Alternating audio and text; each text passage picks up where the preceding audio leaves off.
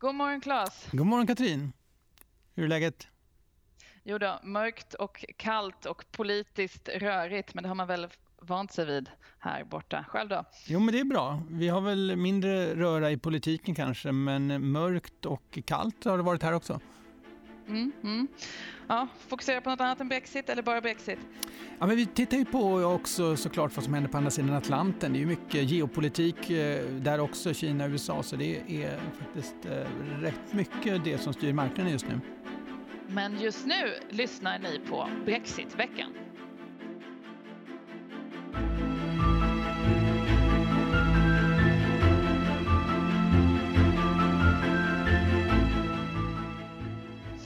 Theresa May lyckades då förhandla fram ett brexitavtal som vi alla vet med EU, men hon fick det inte genom det brittiska parlamentet.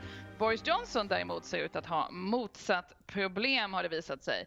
Hans brexitavtal skulle nog få stöd i det brittiska parlamentet, men det ser alltså inte ut nu som att han kommer lyckas få med sig EU på det. Det är helt enkelt inte lätt.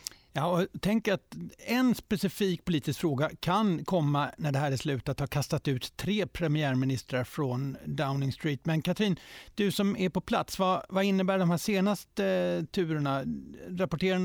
Rapporterna vi har sett här senaste dygnet mellan Storbritannien och resten av EU tyder väl ändå på att, eh, att saker och ting har brutit samman igen? Ja, det är i alla fall vad som har rapporterats här i Storbritannien. Det det verkade kommit som en överraskning för resten av EU att Boris Johnson använde så starka ord och eh, ja, gick ut med innehållet i det här telefonsamtalet han hade med Angela Merkel. Och jag, jag såg någon pundgraf precis efter det här, han pratade om det här telefonsamtalet offentligt där pundet bara rasade. Um, viss dramatik där, eller hur Claes? Absolut, det var lite, men vi är vana vid rörelser i pundet men vi fick lite igår här under när, när rapporterna kom ut som, ju, som du säger försvagade pundet. Ja, nej men det är, du säger tre premiärministrar, det är väl en underdrift att tre premiärministrar i så fall har kastats ut från Downing Street 10 på grund av EU-frågan. Jag tycker man nog kan räkna Margaret Thatcher dit också och John Major, så det är nog en längre lista. Det här är ju en det är en klassisk, eh, klassisk katapultstol helt enkelt. katapultstol, ja precis. Nej men i alla fall oavsett om det är, svår, det är ganska svårt att läsa exakt vad som, vad som pågår just nu i det här ytterst komplexa politiska spelet. Men det verkar i alla fall som att en då hård och avtalslös Brexit, risken för det har ökat i alla fall. Vi hörde den irländska finansministern Irland som ett av de länder som påverkas mest av Brexit som lade budget här i veckan och pratade just om detta och eh, mycket pengar till att hantera en avtalslöst Brexit. Men vad skulle då det här skräckscenariet eh, innebära Claes? Du har tittat på det. Ja, eh, vi har gjort det faktiskt. Vi kommer med en ny konjunkturrapport idag och Då är klart att Brexit eh, måste ju vara en del av den. Vi har ju som tidigare då antagit att det inte blir hård Brexit den 31 oktober och här är ju såklart osäkerheten fortfarande stor. Och eh, när vi gör bedömningar då så utgår vi från, eh, vi har en makromodell kan man säga som vi, som vi använder för att ha någon typ av arbetshäst i det här. Och eh, jag tror Katarina att vi var inne på det här i tidigare sändningar men vi räknar då med att Storbritannien går in i en recession om det blir hård Brexit och med det innebär det innebär i princip att vi har två procentenheter lägre BNP-tillväxt än vårt huvudscenario. Så vi tänker oss att Storbritanniens ekonomi fortsätter att växa nästa år om en hård Brexit uteblir. Men om inte så blir det minskad utrikeshandel och svagare inhemsk efterfrågan. Och, eh, det här kommer ju från högre tullar då såklart, lägre export och så vidare. Och, och Sen ska man ju vara medveten om att den här typen av bedömningar är väldigt osäkra. Det är liksom den här så kallade förtroendekanalen. Om osäkerheten upplevs väldigt hög ja, då blir både företag och konsumenter ehm, väldigt, eh, väldigt försiktiga och det påverkar ytterligare. Så att, osäkerheten kommer att vara väldigt stor även om vi får en, eller naturligtvis också om vi får en hård Brexit.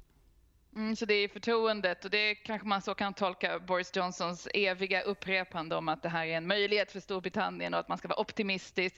Det är väl kanske också ett sätt att försöka påverka även de ekonomiska effekterna av Brexit för att om det brittiska folket är för en hård Brexit och därmed inte oroliga då kanske era modeller inte håller på samma sätt, eller? Nej, men så är det och sen är det också en fråga om hur finansiella marknader reagerar. Man kommer ju få hjälp sannolikt av ett svagare pund. Det underlättar ju för Storbritannien med lättare med exporten. Men, eh, och dessutom då Bank of England som ju med största sannolikhet kommer sänka räntan.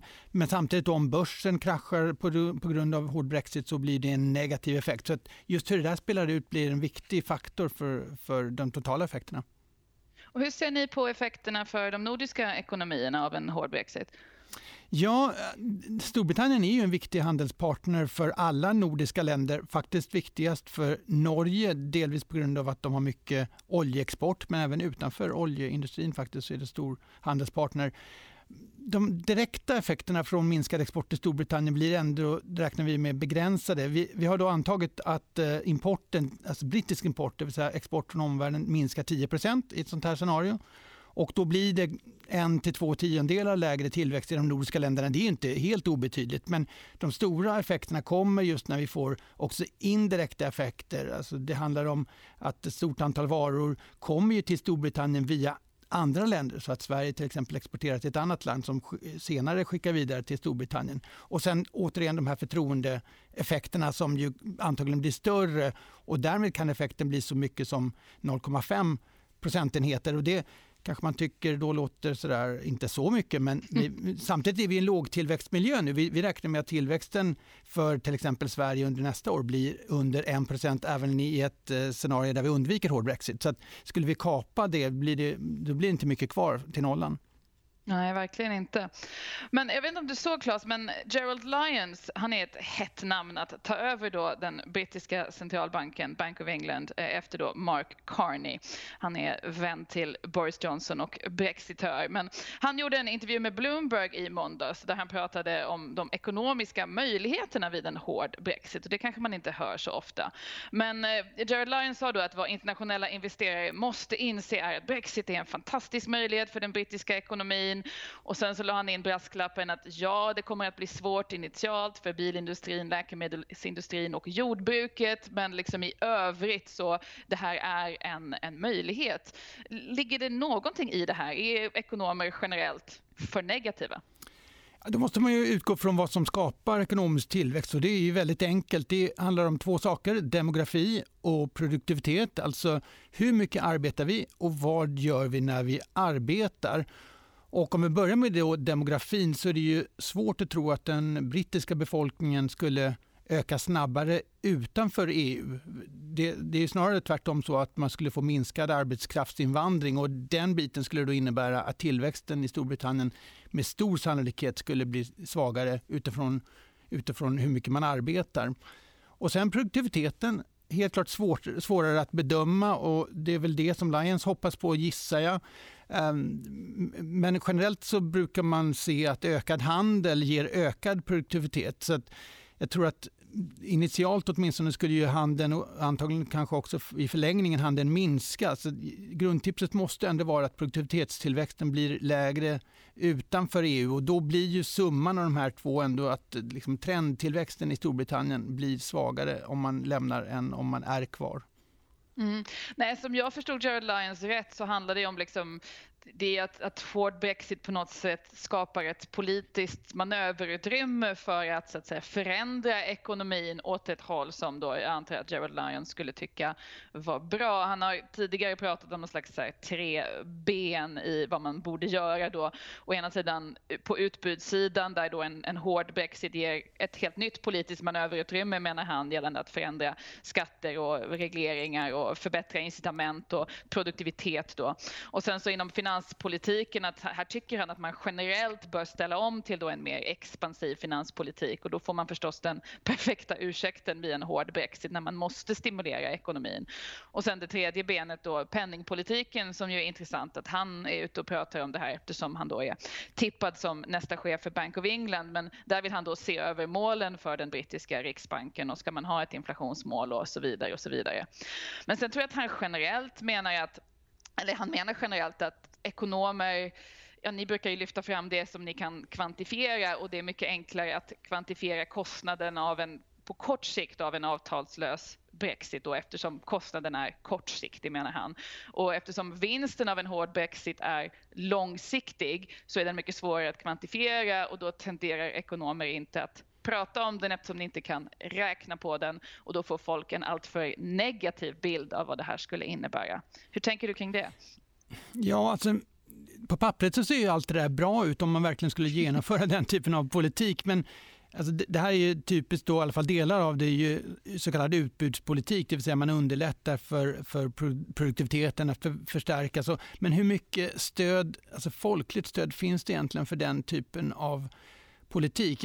Om man går tillbaka till Theresa May, hon, hon, hon höll sitt linjetal där efter folkomröstningen så tolkade hon den, eller valde att tolka den som att det var ett stöd för att man väljer att gå ur EU, att man skulle göra UK till ett eh, europeiskt Singapore. Men, men de flesta tolkar väl det snarare som att det var missnöje med invandring och lite grann som, som i USA, då, en protest mot ökade klyftor. Och sen ser man ju då Corbyns vänstersväng i Labour som ju i början dömdes ut fullständigt men ändå har lyckats samla en, ett betydande stöd bland väljare. Så att, jag vet inte, finns det folkligt stöd för att göra den brittiska ekonomin mer, mer spetsig? Det, det, är ja. inte, det är inte bilden vi har i alla fall. Nej, Nej, nej visst. Och det, alltså, jag tror inte de riktigt vet vad de, vad de vill på det här området. Det är ju väldigt, väldigt polariserat som så väldigt mycket annat i brittisk eh, politik. Men jag antar att vad en sån ekonom som Gerald Lyons skulle säga är att eller i alla fall utgå från på något plan är att den här chocken av en stor förändring kan göra åt saker och ting som man annars inte hade haft stöd för kan man nu få stöd för. Det är det här som man brukar kalla för eh, chockdoktrin. Alltså nu säger han inte men det är på något sätt tycker jag ändå att det verkar, verkar bygga på det. Eh, men sen tror ju han och många andra brexitör-ekonomer på att det är så att säga vettigare för Storbritannien att vända sig bort från EU och mot då mer snabbare växande ekonomi, ekonomier i andra delar av världen och det tror jag de, de genuint tror på. Men ja, ja, vi får, eh, ja, det, får ja, det är otroligt intressant. Skulle man lyckas med det konststycket så finns det ju mycket att hämta, men det är just den svårigheten. Mm, mm. Men eh, det har ju också kommit eh, andra rapporter i veckan som jag vet ligger dig varmt om hjärtat, Katrin. ja, du tänker nog på något som snarast ligger kallt i min frys här ute på landet. Grönsaker har det kommit en rapport om. Eller, ja. eller en ny rapport från regeringen i tisdags. Att man ska äta grönt. Att man ska äta grönt, det ska man alltid göra Claes. Nej, men en rapport från regeringen i tisdags pekade då igen på risken för brist på frukt och grönt i här i Storbritannien vid en hård avtalslös Brexit. Och, eh, ja, jag införskaffade eh, redan i vintras en extra frys här som står här ute eh, som jag då fyllde med frysta grönsaker i, ja, när var det? Senast det skulle bli Brexit, mars. Sen dess har jag ätit upp de grönsakerna i hög grad och nu har jag nu fyllt frysen igen igen. Så att även om den här grönsaksbristen skulle inträffa här i november så kommer i alla fall jag klara mig. Men eh, det kommer kanske inte bli lika enkelt för resten av Storbritannien indikerar då den här rapporten.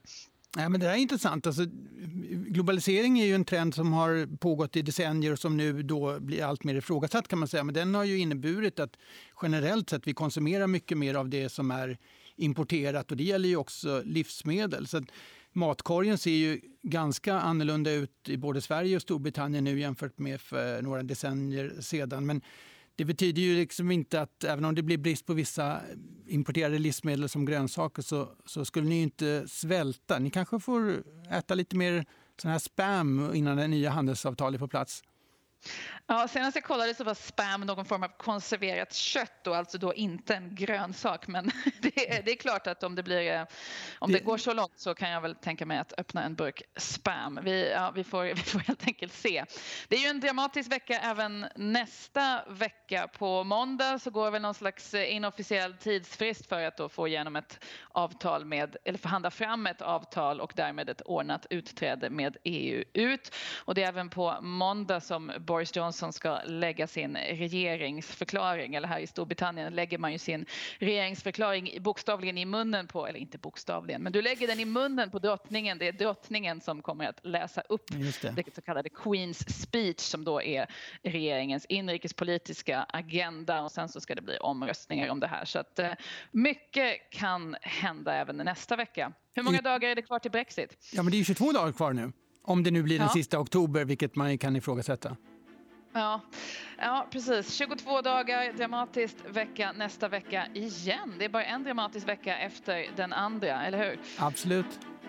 Ja, men som vanligt behöver ni bara vänta i sju dagar innan Brexitveckan som jag och Claes gör här med Ekonomikanalen EFN är tillbaka och uppdaterar er med det som ni verkligen behöver veta om det där med Brexit. Jag heter Katrin Marsall. Och jag heter Claes Molén.